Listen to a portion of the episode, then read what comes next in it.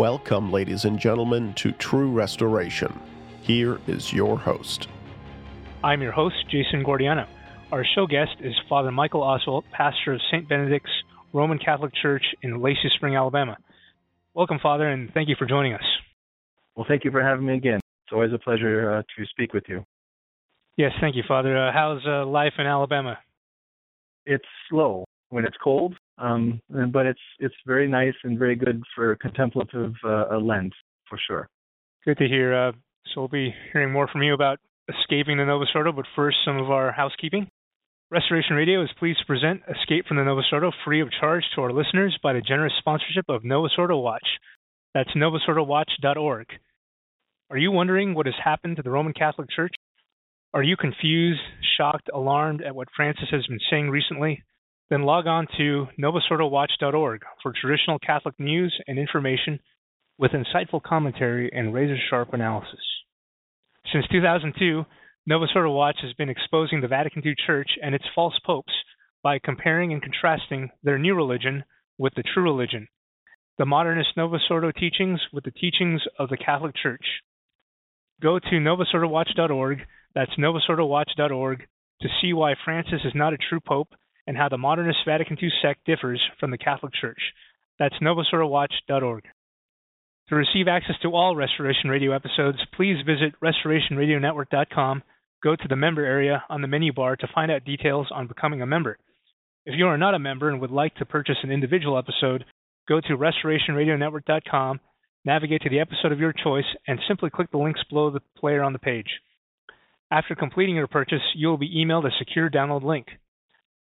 Restoration Radio episodes are syndicated on iTunes and Stitcher.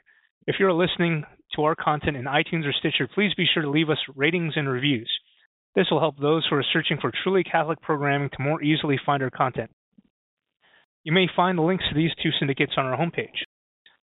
On this episode of Escape from the Novus Ordo, we're going to be discussing a comparison between the Novus Ordo sect and Roman Catholicism, the four marks of the Novus Ordo, versus the four marks of the Church, as a reminder, the purpose of this show is to help give encouragement and guidance from a true Catholic priest, Father Michael Oswalt, joining us on this episode in becoming a Catholic in order to save your soul.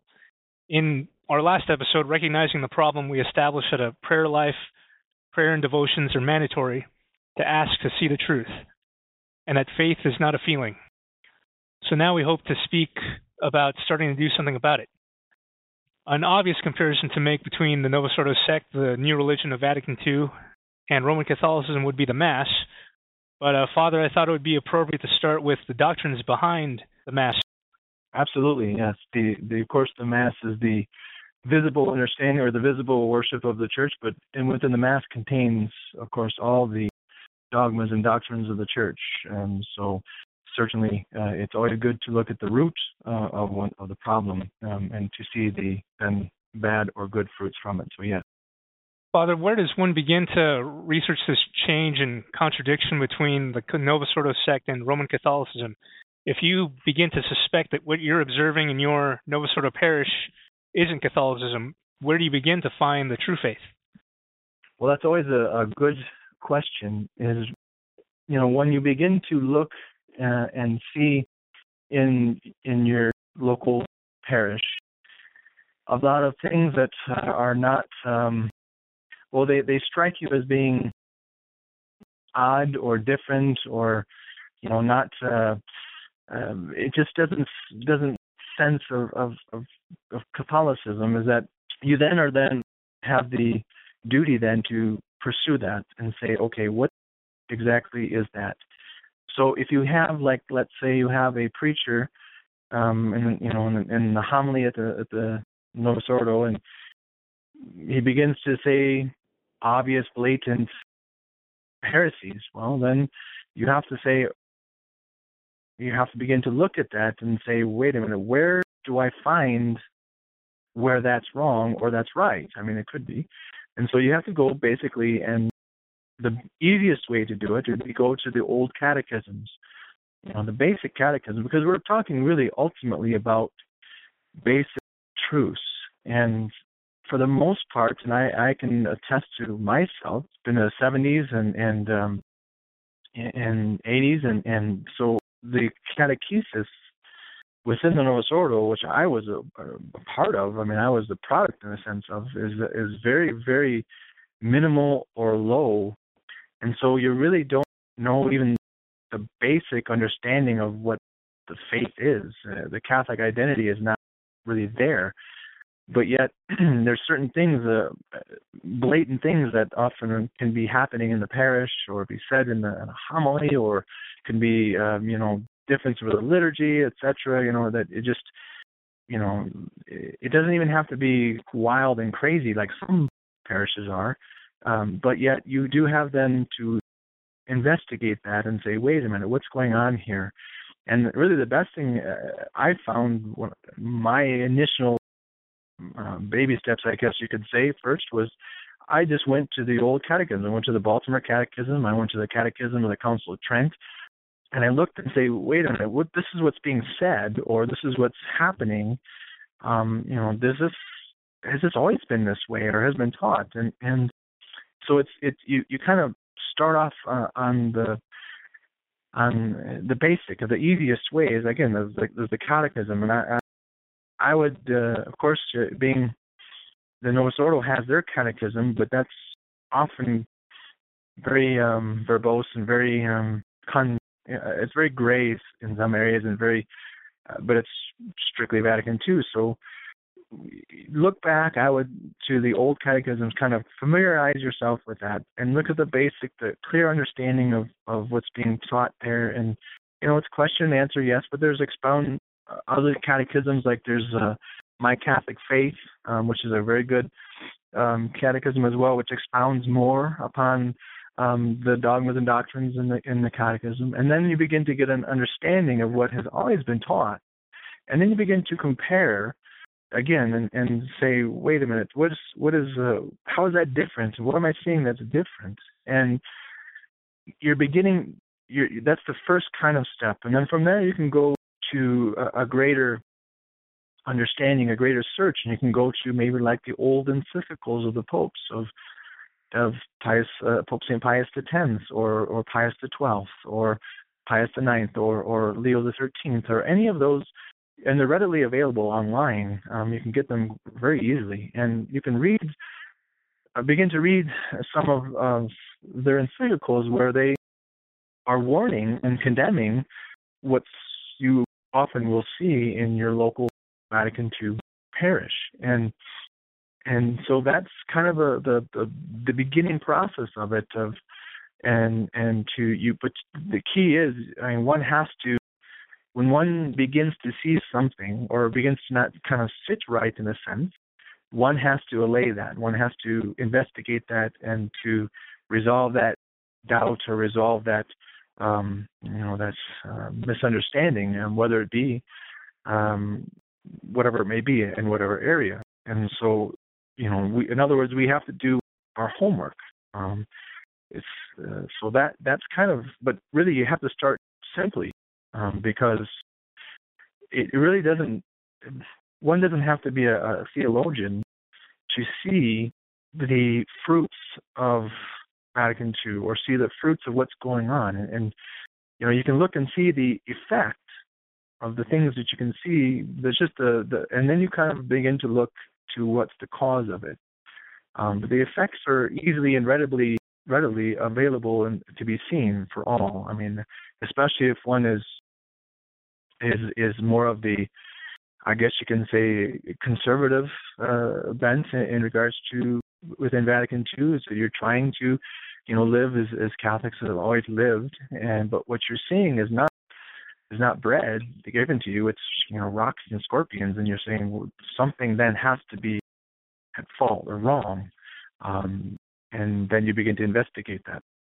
Yes, Father, and in the and when you're in the Novus Ordo, usually you you don't even learn your catechism, so it wouldn't be too hard to actually go and independently study and fill your mind with with what is with what is the Catholic faith because we in the secular world, if you're so worldly, you, it's so easy to spend your time with the media and television. But why not actually learn the faith and then see where that takes you?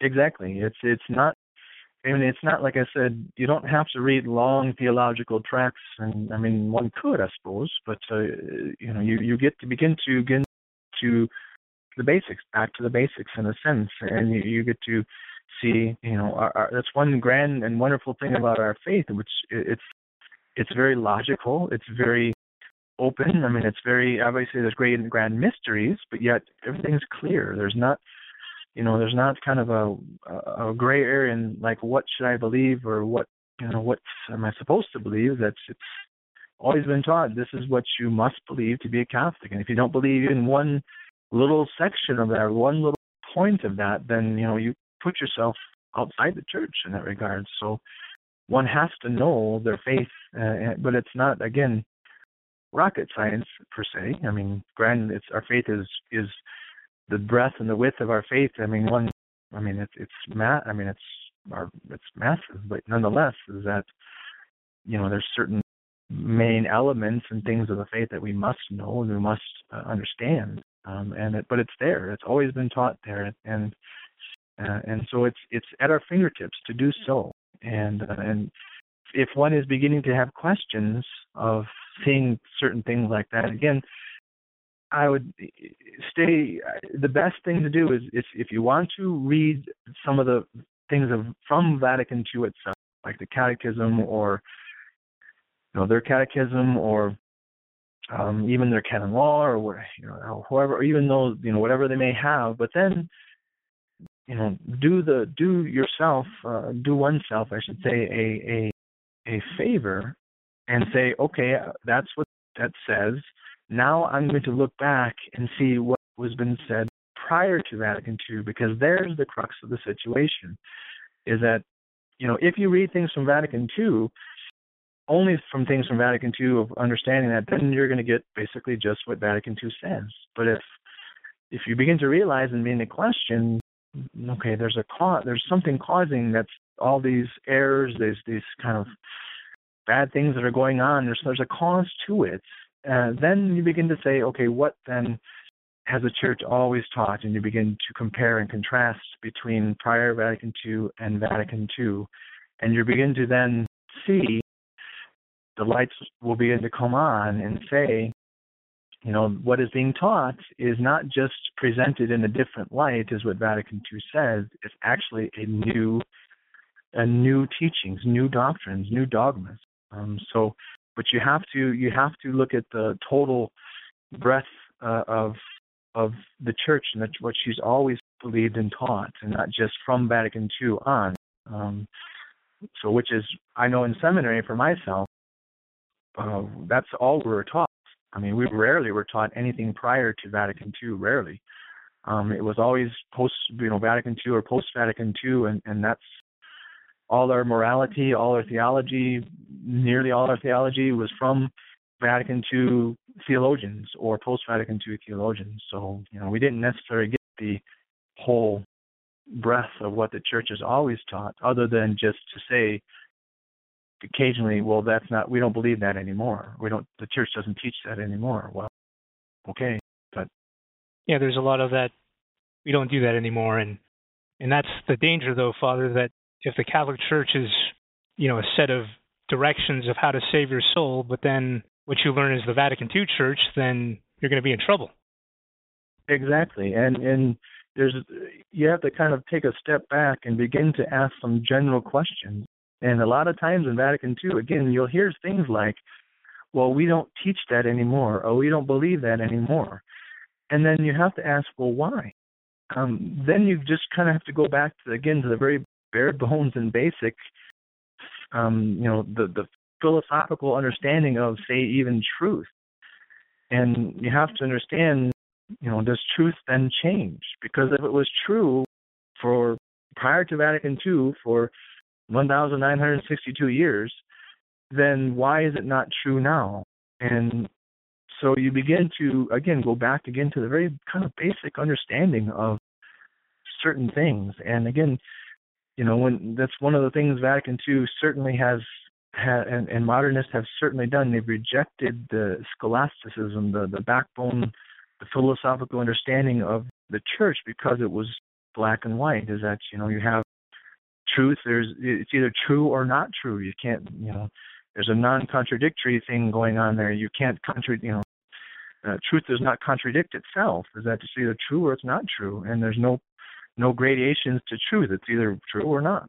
And so once you begin to have those basic concepts, those basic understandings, and then begin to apply them to what you're seeing, then you begin to ask those general questions. Why why was it a sin to worship with heretics? Uh, to to you know, for the church has always taught that, but now for Vatican II and post Vatican II, it's no longer a sin.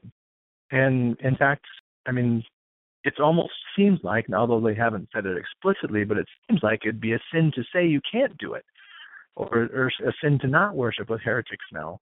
So, you know, what what has changed? And if it was, you know, the, nature of things do not change, and truth does not change, and it can't change. And that, so, if truth is God, of course, uh, God is truth, um, then God obviously obviously doesn't change. Then the church then herself cannot change, and she not, cannot change her truth, her doctrines and dogmas, which is of course coming from God's mouth. So, you know, those general questions then begin to pop up in your mind when you're in, begin to see these things, and you then you, you you begin to have to again do your homework. You have to begin to kind of put things uh, together. And again, it's your basic sort of catechism him. Yes, Father. So in the Novus Ordo sect, they still do say in the creed, I believe in one holy Catholic and Apostolic Church. But because of modernism, that doesn't mean the same thing as when a Catholic recites, I believe in one holy Catholic and Apostolic Church. Yes, that's very, uh, very true. Because what modernism and modernists have done is they've they've taken the words, the Catholic words that, you know, the, the words take like faith. When you present what faith is to a to a Catholic, I mean, or has always been taught, is is different to what a modernist says. A modernist will say faith is your inner feeling of your inner um, understanding, your inner feeling of, of your desire for God, etc. It's all coming from like in with inside oneself. Well, no, faith is outside of oneself. It's adherence to the objective truths of the Catholic faith uh, in one's intellect, and you submit to it, and, and that's you know you you believe, and that's the faith. So they change the meaning to many of the words. So even with um, with one, you know, the the understanding of the mark of the church, the first mark of the church is, is one. Is well, what does you know? What does that mean? That means well, I mean, it's it's fairly simple in regards to when one says one is that our Lord, of course, intended His church to be to be one, and therefore, of course, the Catholic Church we must be one, meaning that all its members must be united in doctrine and worship, in worship and in, and in government, and so that one is that that unity of belief, and you know that's it's again it's it's it's truth. It's it's believing the truth, but truth is either is either true or not. But with um, with Novus Ordo and the modernists, their idea of one is not believing everyone believing that and worshiping and believing this and, and governing the, the same thing in, in union in that, it's this sort of vague one being we're all one family, but we just have different opinions and different ideas and different truths that sure we can but there's a somehow a general common denominator that we have and that that's the kind of one that they're talking about. And so it's it's really quite different from the true mark of the church. And so, you know, you can again take that very basic understanding of of of, of the uh, of the understanding of the of the faith of one, and just kind of begin to compare and contrast. Okay, what where do you see the one in, in unity in doctrine, in worship and governments within the Ordo. And you can't say that there's a, a one as the church has always understood it. Father, so these four marks of the church, one holy, Catholic, and apostolic, this is how we're able to identify the Catholic Church. Mm-hmm. So with Vatican II, now when they say one church, one church of Christ, they just say it subsists in the Catholic Church. How is that not compatible with Roman Catholicism?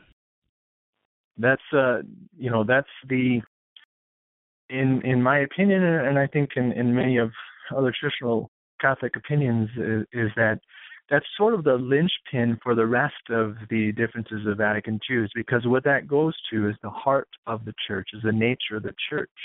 And the church has always taught, always said, that the church of Christ, the church of Jesus Christ, is the Catholic Church, period. I mean, there's no ifs, ands, or buts. That's the truth. You know, it's either true or it's not. So the Church of Christ is the Catholic Church. So if one would draw that on a on a chalkboard, you would draw, okay, this is the Church of Christ, this is a circle, and then the Church of Christ then is the Catholic Church, and then you and you draw the same circle and the same thing with the because it's this one and the same. And outside of that, of course, is all error. I mean, so it's only the Catholic Church.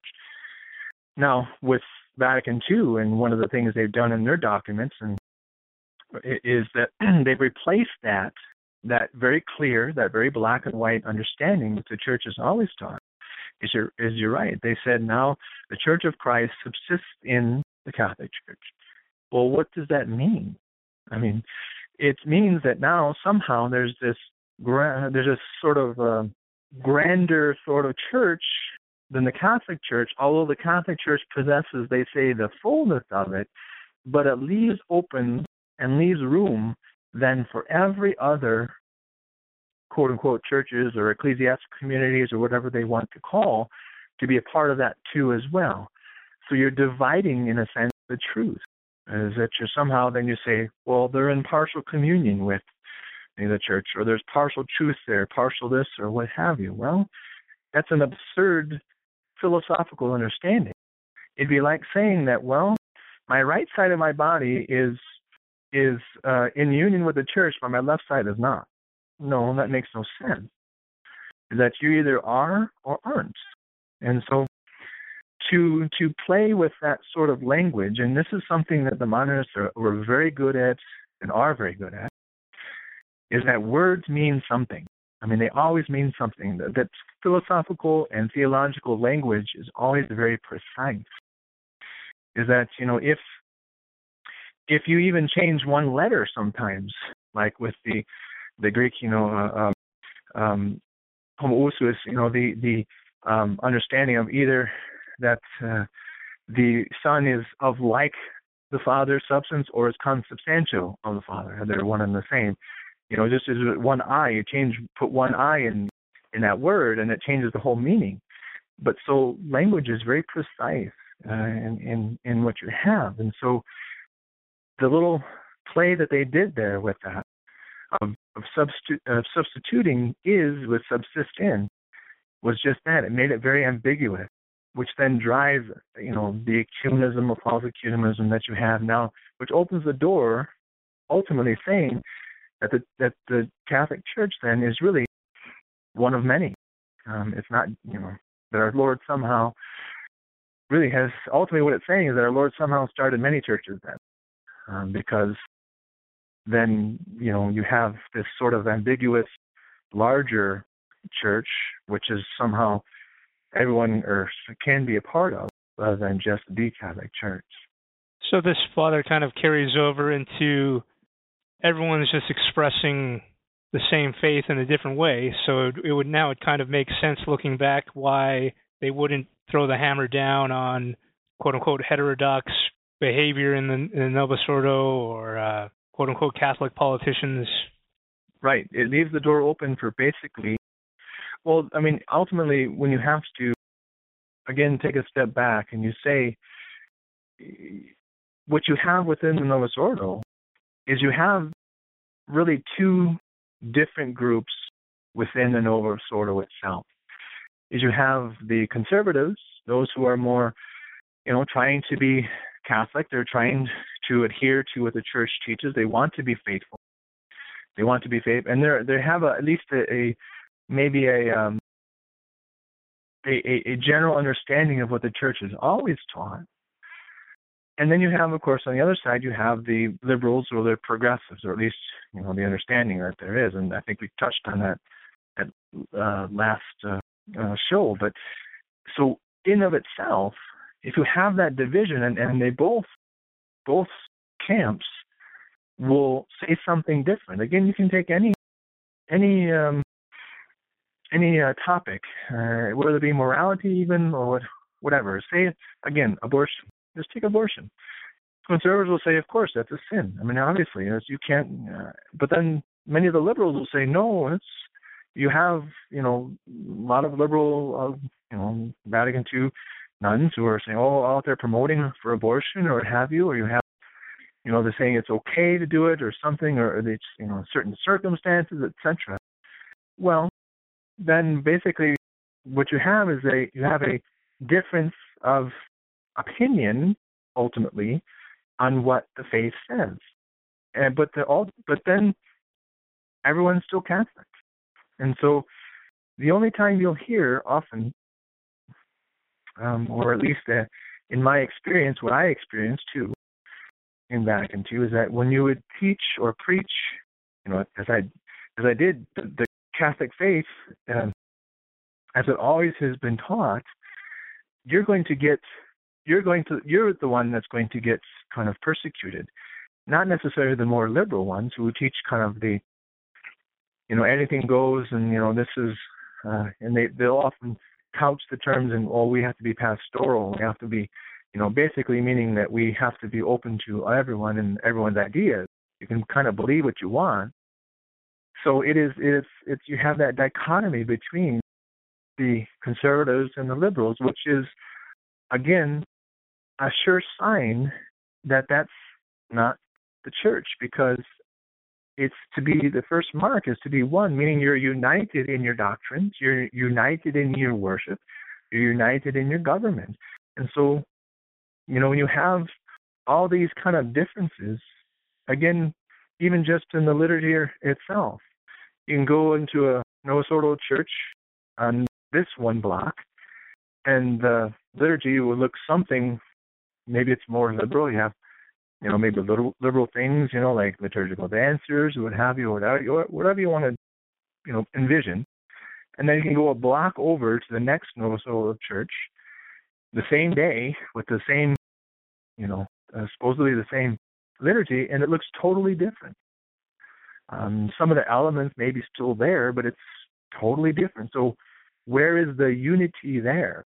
And so, you kind of have to look at the you can look at the effects of things and then you have to go back again to look and say okay what is the you know what is the underpinnings the underpinning doctrine and dogmas? And so if it's to be one then it has to be united with drop you know in everything. Um, but it's really ultimately chaos within vatican ii it's interesting watching who was against benedict before and is for francis now and vice versa. Right. Yes. You see, you know, but that's the. It kind of boils down and and and to you know our political system in, in our country is, you know, basically it's it's very much like that. Is that you have conservatives and you have liberals and so you have a conservative, a more conservative quote unquote president who comes in and all the, you know, conservatives are you know okay great we can do something and then the liberals are all mad and and then you get elected a liberal, more liberal president, president or what have you, and then the liberals are happy, and then the conservatives are mad, and so it's very that sort of thinking and that sort of understanding really is what many within the Novus Ordo have come to ultimately be taught. Is that you know basically some things we can you know if it's a liberal pope we can have you know we can have like Francis now they'll look and say, "Oh, he's really liberal. He's really you know out there." Well, he's he's just the same as Benedict.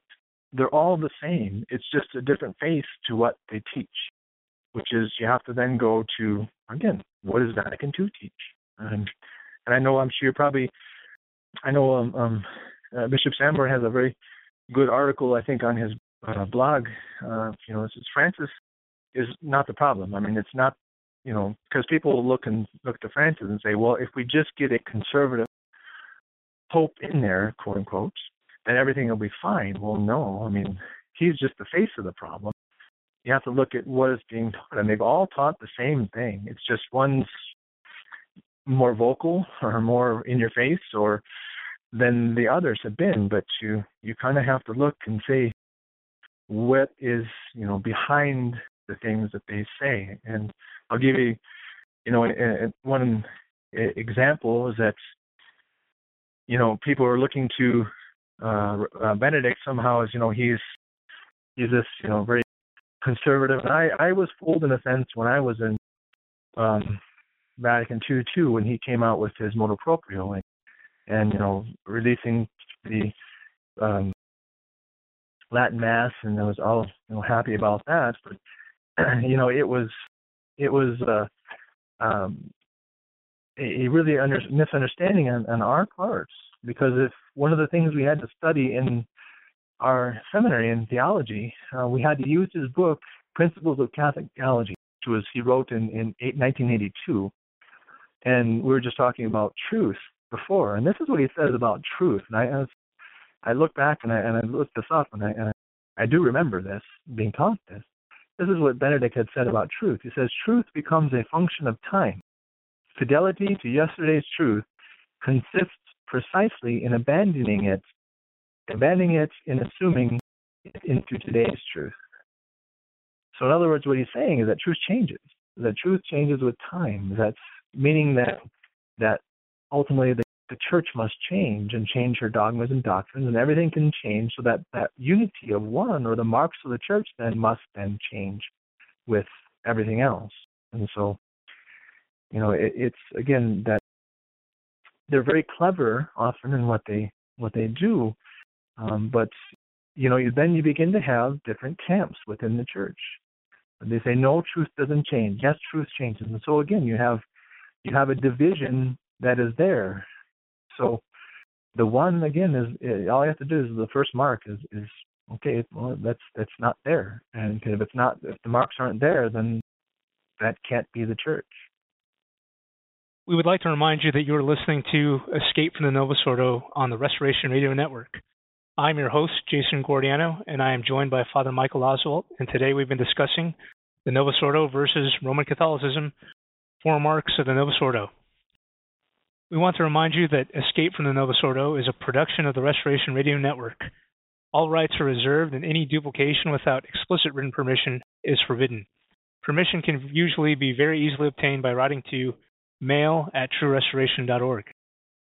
Father, how is the Roman Catholic Church holy, and how does the Novus Ordo sect define itself as holy? Well, the Church uh, has always taught, of course, the mark of, of holy is that our Lord intended his church, the Catholic Church, to be to be holy, and so the true church then mu- it must be holy. In other words, it must teach a, a holy doctrine in, in faith and morals, um, because our Lord, its founder, is is holy, and so it it then must provide the means then for its for uh, her members, the church's members, to to then lead a holy life, and so you're looking at, of course, the founder of the church, which is, of course, our Lord. So he's obviously God and he is holy. And so that is then everything then that, that he has taught and given is then comes from that holiness. And so all the dogmas and doctrines are there for the salvation of the faithful, for the sanctification and salvation of the faithful. And so to provide that holy doctrine and faith and morals is, is what means to be holy, as that's the, the mark of, of of the true church. Now, the Vatican II Church teaches uh, similarly in in regards to that. That of course they recognize that that it's holy and so is because it comes from our Lord, and that's okay. That's because that's good.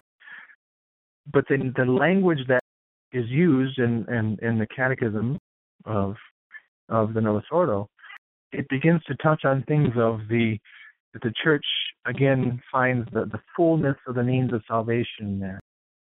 And it, it kind of bleeds into the understanding again of, faith, of ecumenism, that false ecumenism, that, that to say that the church, the Catholic Church has the fullness of the means of salvation means what they're saying or implying is that somehow then there are other means that aren't the fullness, but there's still means out there of salvation outside the church.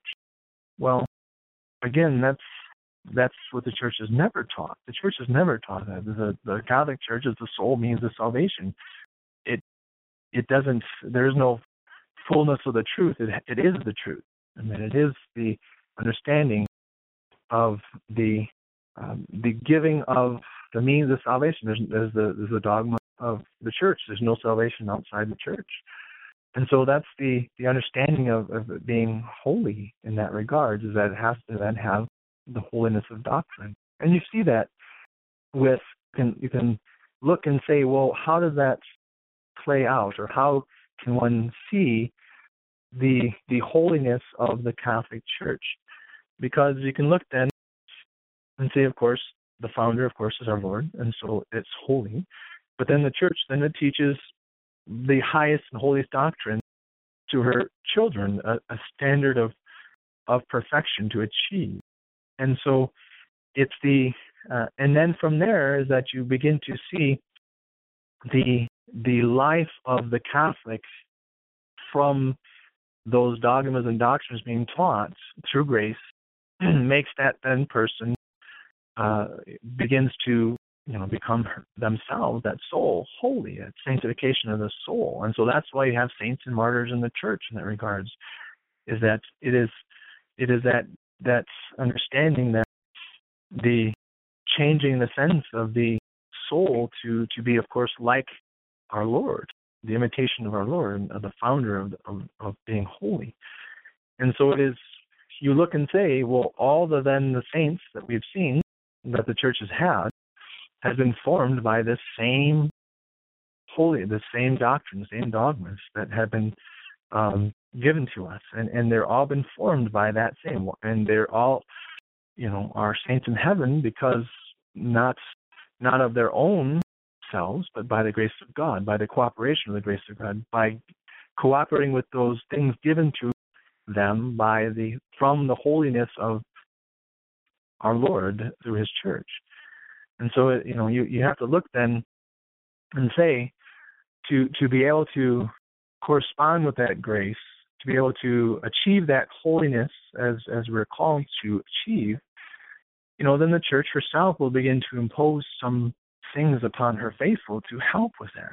And where we're in Lent, the season of Lent right now, and the church has always imposed a, a very uh, in her disciplines a very strict fast and abstinence, uh, many mortifications that we can do uh, to to overcome um, our passions, to overcome the world, the flesh, and the devil, to make reparation for our past sins, to sanctify our souls.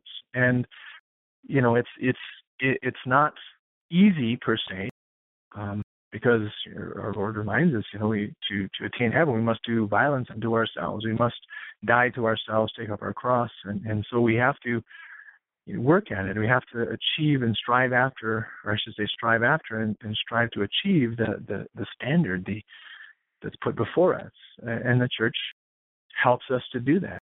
But if you look at Vatican II, again, what is you've seen in regards to that is the, the really the loosening up of almost all of those things given to us for the sanctification of the faithful, because it's now not necessarily dying to oneself and adhering to the holiness, uh, striving after that holiness uh, of, attaining that it's now basically just uh, um, a, a sort of going along uh, because man now is taking the place uh, of God, really. And so everything becomes easy, is that we don't have to do these things now because what thing is driving between uh, from Vatican II is that all men are saved.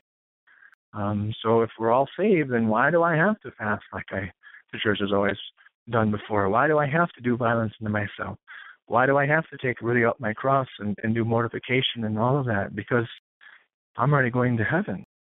So it's it's the presenting of the understanding that to be holy, you know, we have to strive after it. We have to work at it.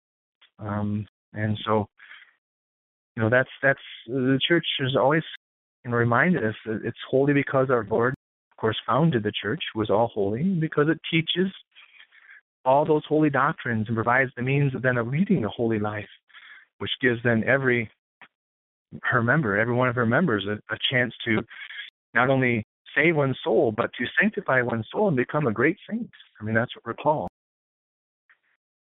I have heard it said in the Novus Ordo sect that that the church has made it quote unquote easier now in this time, and obviously from what you've just said that that uh, no, that's not the purpose of of this life to uh, to make it easy because that's not going to bring us to heaven.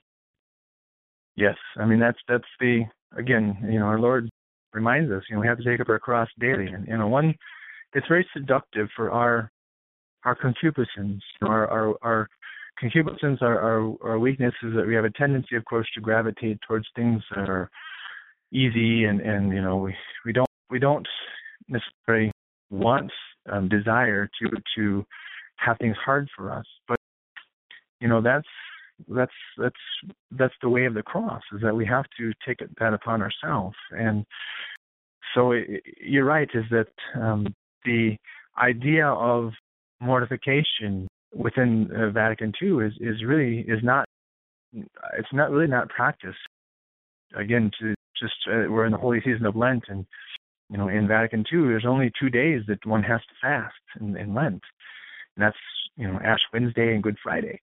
Well the churches we fast every day in Lent. I mean, it's my first my first Lent as a as a as a Catholic, a Christian Catholic, was quite difficult because I was not used to, you know, one fasting every day of Lent except for Sunday.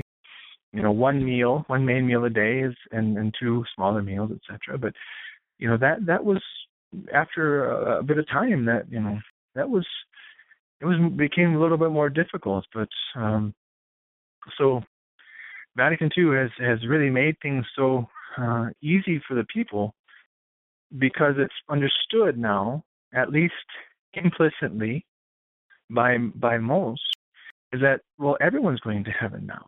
You know, I mean that's why you have like at a funeral uh, in in Vatican II, you don't wear black, you wear white. Why? Because it's the mass of the resurrection. It's everyone's going to heaven. It's you know, it's no in a sense mourning for that. You know, everyone will say, "Well, he's in heaven now. He's in heaven now." Well, how how do you know?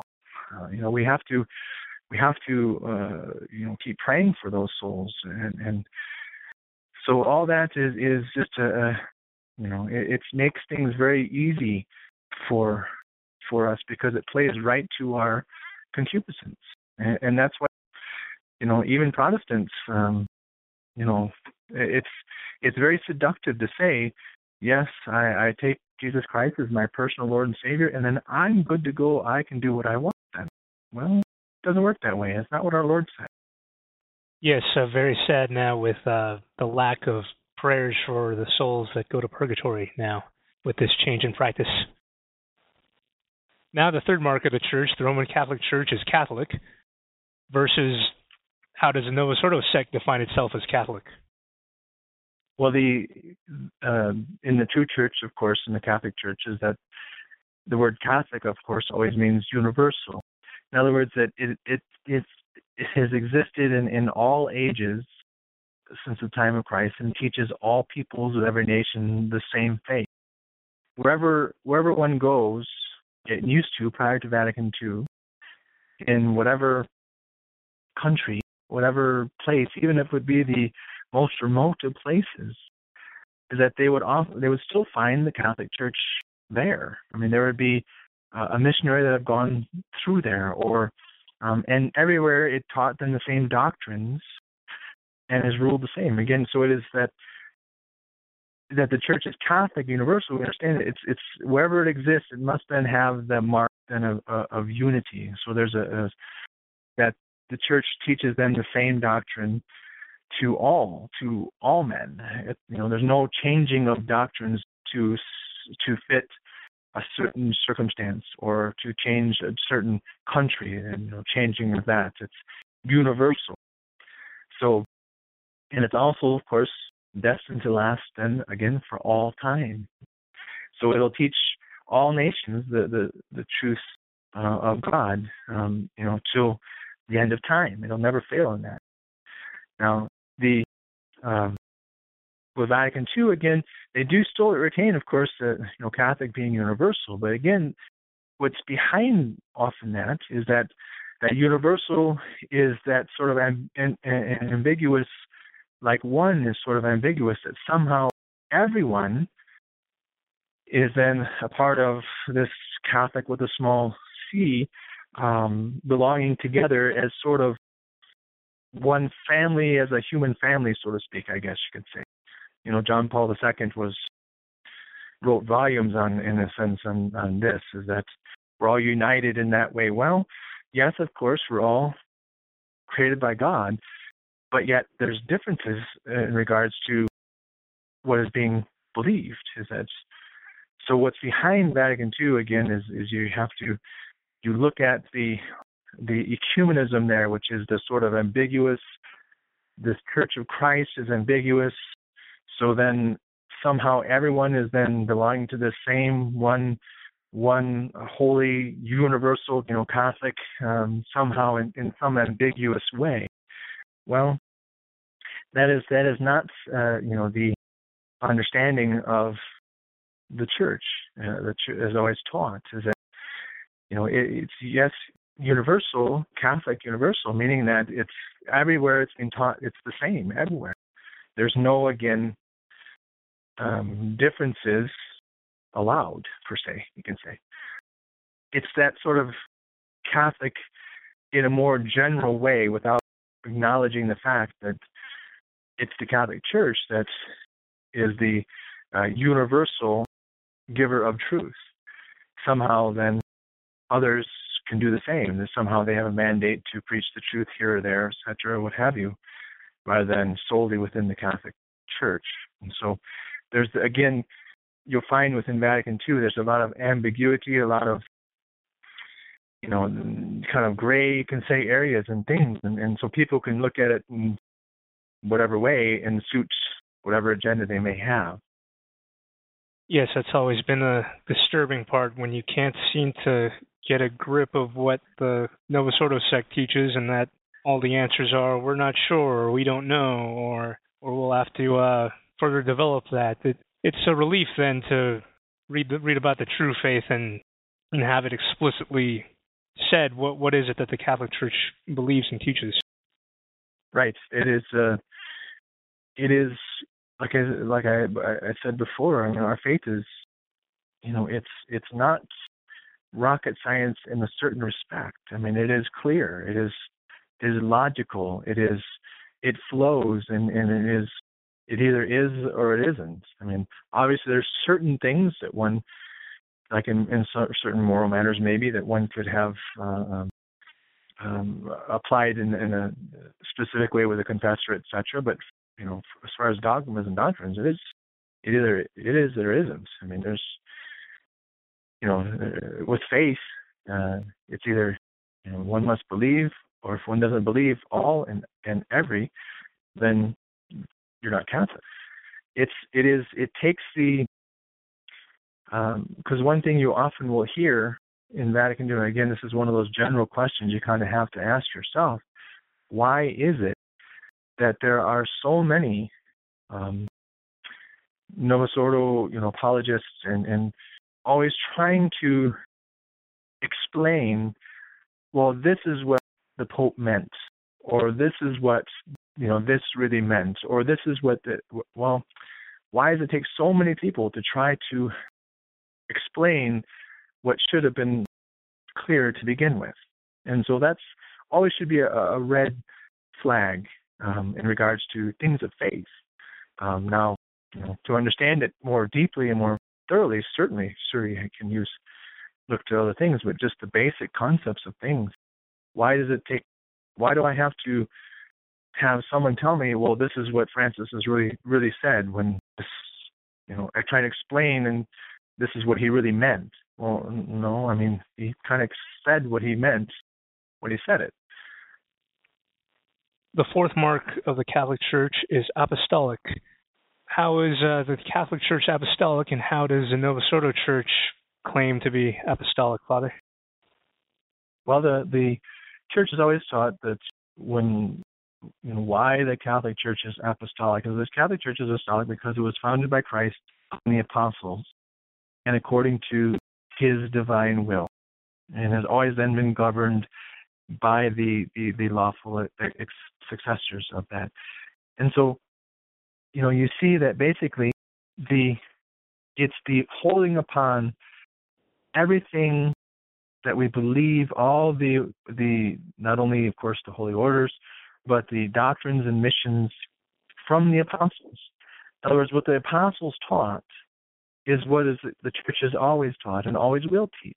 There's you cannot change um, what the apostles have have what our lord gave the apostles and then what um, taught then to the end of time. And so you know that's the understanding of the church. And if you if you notice, with every four mark of the church is is that the underpinning is is that nothing changes. The church does not change. you know, nothing is. It's it's all uh, coming from God, coming from our Lord, and you cannot change that. Um, and so all those four marks are just a, a restating of that in, in, in a more uh, kind of a different in a different way, but nonetheless, the underpinnings are the same. So when it's the church is apostolic, it means that not only was it founded by our Lord on the apostles, but it has always been everything that the apostles have taught is being still taught by the church to the end of time. And so that is something too that ultimately Vatican II does say. For the most part, they, they acknowledge that apostolic means it comes from the apostles that and they do say it that it is from the teachings of the apostles well again what they say but then in praxis what is then what is being taught is different. Because if that was true if they really believe or they if they actually they themselves have contradicted themselves because if they and they do say that it's the teaching of the apostles well did the apostles teach that again one can worship a catholic can worship with heretics or can or does does the have the apostles teach that other religions are means of salvation and sanctification or do the apostles teach that the Catholic Church subsists within the Church of Christ somehow. Well, no, they never taught that. So, in of itself, Vatican II and and the understanding of Vatican II, they've contradicted them own selves, and they've just now um, they've they've even denied that they have that mark, even by their own words, because all one has to look is what is being taught, um, and it is it is not the faith of the apostles. It is it is actually the opposite of the faith of the apostles. Yes, and, and Father, earlier you meant uh, the Church of Christ subsists in the Catholic Church. I think you said it the opposite. Oh, right, right. Sorry. Yes. Father, the Church being apostolic in origin, does that mean that it also has the power to change its sacraments? No, uh, that's uh, you know our Lord gave the apostles the seven sacraments. And so you cannot change what our Lord has given. And so, you know, the church in her rights can change some things. It can change some of her own laws. It can change some of the church's laws, some and things of maybe of canon law, or even change a little bit some of the um, um, disciplines in a sense. But it cannot change what is divine law, what is what is given to us directly from our Lord in, in regards to, um, and the sacraments is, is one is is that is that one cannot change uh, the sacraments. You know, so it is the church has no power to do that. So one cannot meddle with the sacraments. And as you as we I mean anyone can see is that the sacraments have been changed in the Novus Ordo, is that they'll try and say, oh, no, the essences of there is the same. But no, if you actually do a comparison side by side of the rites of the sacraments, it is quite strikingly different. And not just uh, not just the externals, as they may say, but actually the substance of things have changed. And so the church has no power to do that. Um, and that's something that's, uh, uh, you know, it is uh, another just uh, uh, another sign um, that the Vatican II is, it, although claims to be the Catholic Church, but it can't. It cannot be um, because it it does not have the church does not have the power to change what is truth or what has been given of divine law. Um, it can't. It's an impossibility. Father, so we can't just in the Novus Ordo trust that God will fill in anything that's been changed or that's missing, such as maybe the exorcism prayers at baptism or or the change in episcopal consecration and in holy order holy orders. Can we just offer that up as god will fill in the rest? Well it it doesn't work that way no. Um obviously god is not bound by the sacraments himself but he's god. The sacraments are made for men.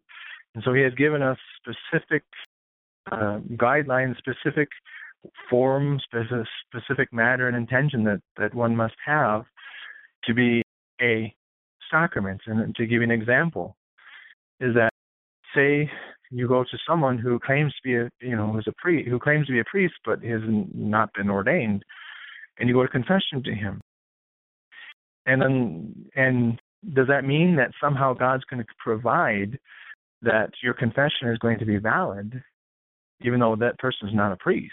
Well, no, it doesn't work that way. Unless one has perfect contrition, then then you know it, it takes the the uh, um, the order of the priest to be able to forgive sins. I mean that's part of the consecrate or the uh, um, ordination of a priest is is you're given that power.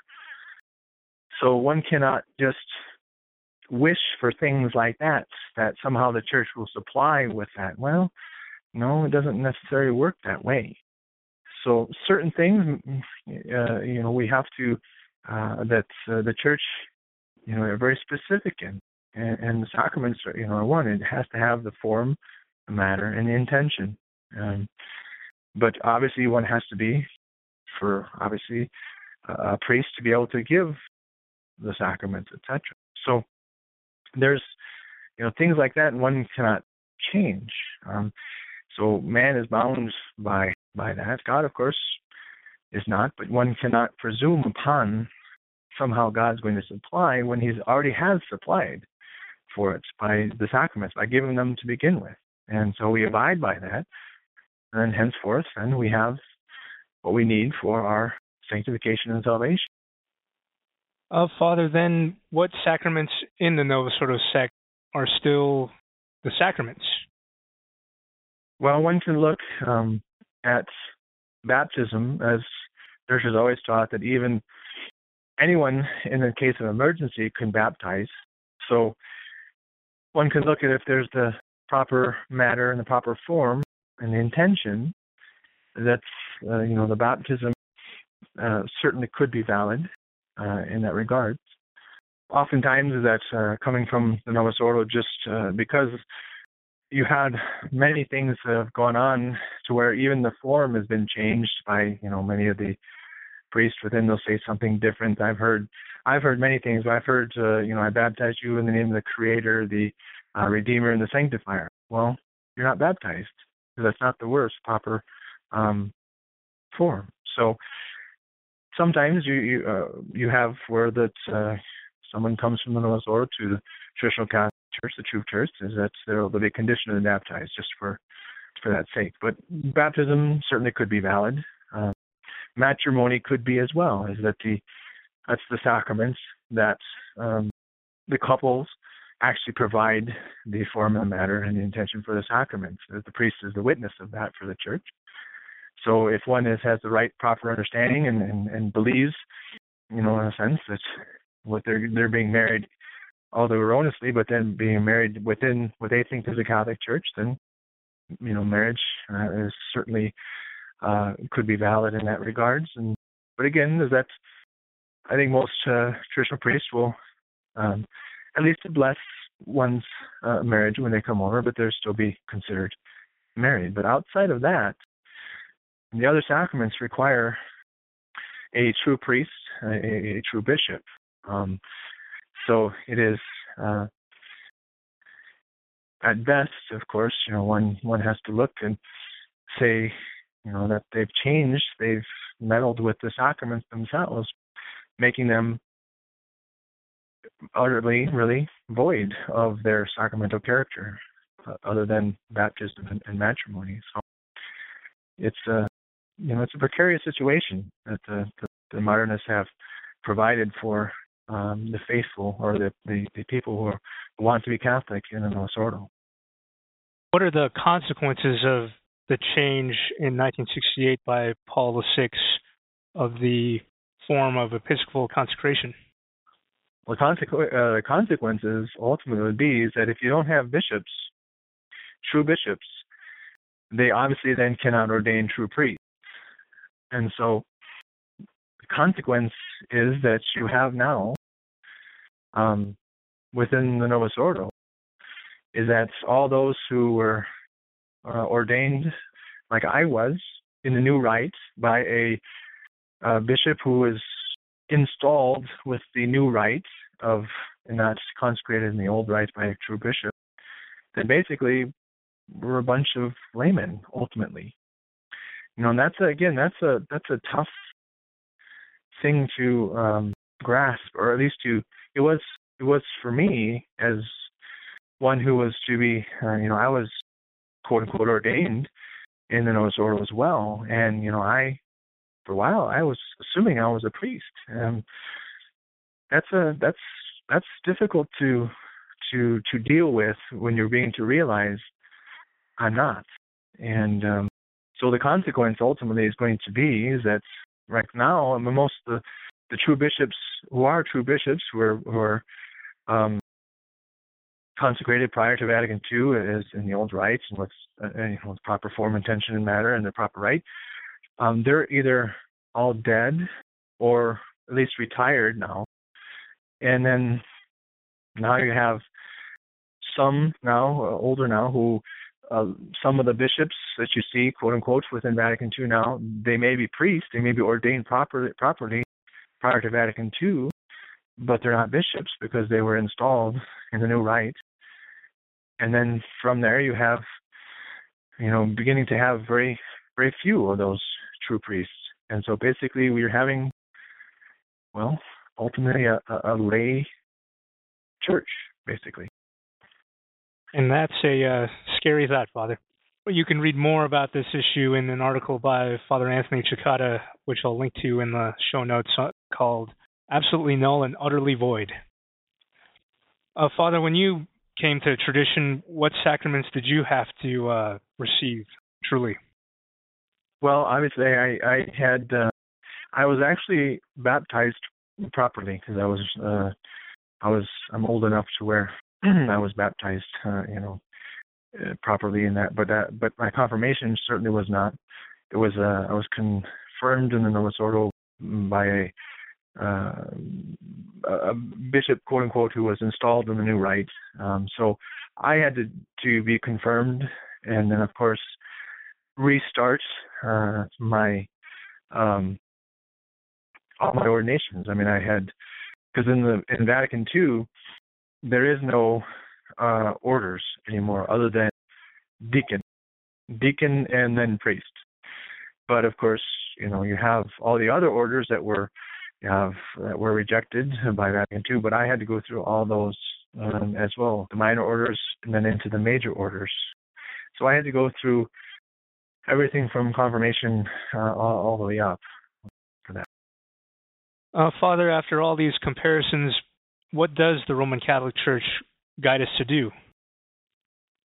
Well, she guides us, as she always has, um, is to cling fast uh, to our Lord, to what He has always taught, cling fast into the bosom of Holy Mother Church by, by you know, as, as clinging to all that has been given before. And as St. Paul so prophetically had said, you know, even if an angel would come down from heaven and teach you something different, do not believe him.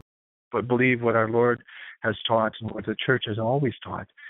And so she, Holy Mother Church, has always encouraged, and not just encouraged, but demanded of her children at least, um, is to study her, your study the faith, to know the faith, but more importantly, is to live the faith as best as one can, and and especially now, um, you know, with uh, the situation we are in with the church today, is that while we're as far as traditionalists go, as the content is what we're doing is we are clinging fast to what has always been taught. We're not adding anything new. We're not deleting anything that has always been taught. We're just holding fast and doing what we know to be the the path to holiness, the path to salvation, because all we have to look and see is what every saint and martyr has been formed on, has been formed in the Mass, the the, the sacraments, the the all the doctrines and dogmas, is that we are standing on their shoulders and we're just holding fast and, and following in our Lord's footsteps and following in their footsteps, which is of course following in our Lord's footsteps. So, you know, that's what Holy Mother Church uh, has always exhorted her children uh, to do, to, um, you know, human respect, not look to uh, trying to find, you know, the the loopholes, the easy ways in a sense, but to follow the path of our Lord, which is following as we're following in Lent, as we're following Him to where? To Calvary, is to take up our cross every day, um, to strive to live our faith uh, as best as we can each and every day, and strive to increase our love for our Lord, for our neighbor, and to do all that our Lord asks us to do and present ourselves to His will, and that's know, that's what we're striving to do every day. Thank you, Father. Uh, looking back at life in the Novus Ordo, there's those moments that you got a glimpse of something being wrong and that you wanted to do something to honor our Lord or you know to follow the Catholic faith, but then you were told that doesn't matter, or you don't have to do that, or you don't have to kneel. Is there one point in your life in the Vatican II Church that uh, that comes to mind right now uh, concerning what we've been discussing today? Well, one point that that struck home for me is that uh, as I was in the parish after I was, you know, ordained within Vatican II, and I was in the parish, and I strove to preach and teach, well, basically, you know, everything that the church has has taught and believed, and, and you know, from the Baltimore Catechism, from all of that, and I would preach like I preach now. I would preach the truth, you know, and things of dogma and doctrine and things of spirituality as well. And I'd be getting a lot of, uh, of course, resistance and a lot of um, persecution, um, not only from the lay people, but even most, even more so from the pastor and from you know the my bishop, etc. And so uh, many times I was called into the office of the bishop or my pastor, and and you know they were always kind of you know why are you doing this? Why you know why uh, you know well I'm just preaching what the church has taught, and then I got one day I, I was just so flustered. I just said to the pastor, I just told him, I said, I just want to be a faithful son of the church and the pastor, and which often sometimes modernists will slip up or will sometimes blatantly say, and he said to me directly, he says, Well, which church are you trying to be faithful to? The one prior to Vatican II or Vatican II? And that was a light bulb for me. So you're right. There are two churches now. One's Catholic and one's not. So that was my one of my sort of light bulb moments that everything began to coalesce and kind of be made more clear at that point. Um, so that certainly was a grace uh, given to me. Yes. Uh, as we close out this episode, we have covered beginning the research, the form marks of the Novus Ordo versus the form marks of the Roman Catholic Church, and uh, the circumstances now of the sacraments. And I want to thank Father Oswalt for his time and being with us in this episode. Is there anything else you would like to add in summary before we close out the episode, Father?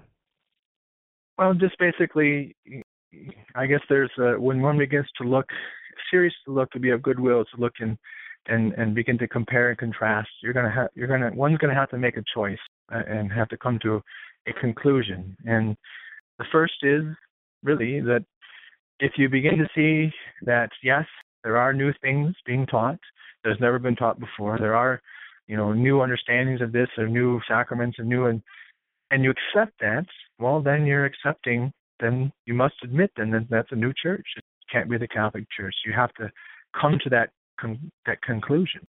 Then you must accept then it's a new religion. Or if you say that Vatican II, yes, it did give error or did uh, you know teach error or pronounce error, but yet I have a right to resist it or I can resist and resist that. Well, then what ultimately, if you come to that conclusion, then what you're saying then is that you're denying then the the um, infallibility of the church. You're de- denying the indefectibility of the church. That somehow, you know, Satan has then the gates of hell have prevailed because the, the, you're saying that the air that the church, which is is given air. But if you then come begin to look and say, wait a minute, if you begin to understand that the church cannot give error, it cannot give anything that is, it cannot change doctrines or dogmas, then you have to say then the Vatican II then cannot be the church. And then you have to say, then, because then you begin to, to keep then the dogmas and doctrines of infallibility, of indefectibility, of the papacy. And so, you know, that's the conclusions eventually that one's going to have to come to and, and have to reconcile. And so that's where the study and the prayer, especially, uh, will come will come in. Thank you, Father. Um, how is life at uh, St. Benedict's? Very well. Uh, it's going very well. Um, know, the people are, are very uh, uh very holy and and and uh, very generous, and uh, my my three dogs are enjoying themselves immensely in the nice yard that we have at the church. So. And the website is st-benedict-hsv.org. Well, once again, Father Oswalt, thank you for your time, and we'll talk to you again next month as we continue this series. God bless you. Okay, thank you. God bless you. If you have any questions from Father Michael Oswalt or feedback on this episode, we would love to hear from you. You can contact us at escape at truerestoration.org, and we will pass along your questions or comments to Father Oswalt.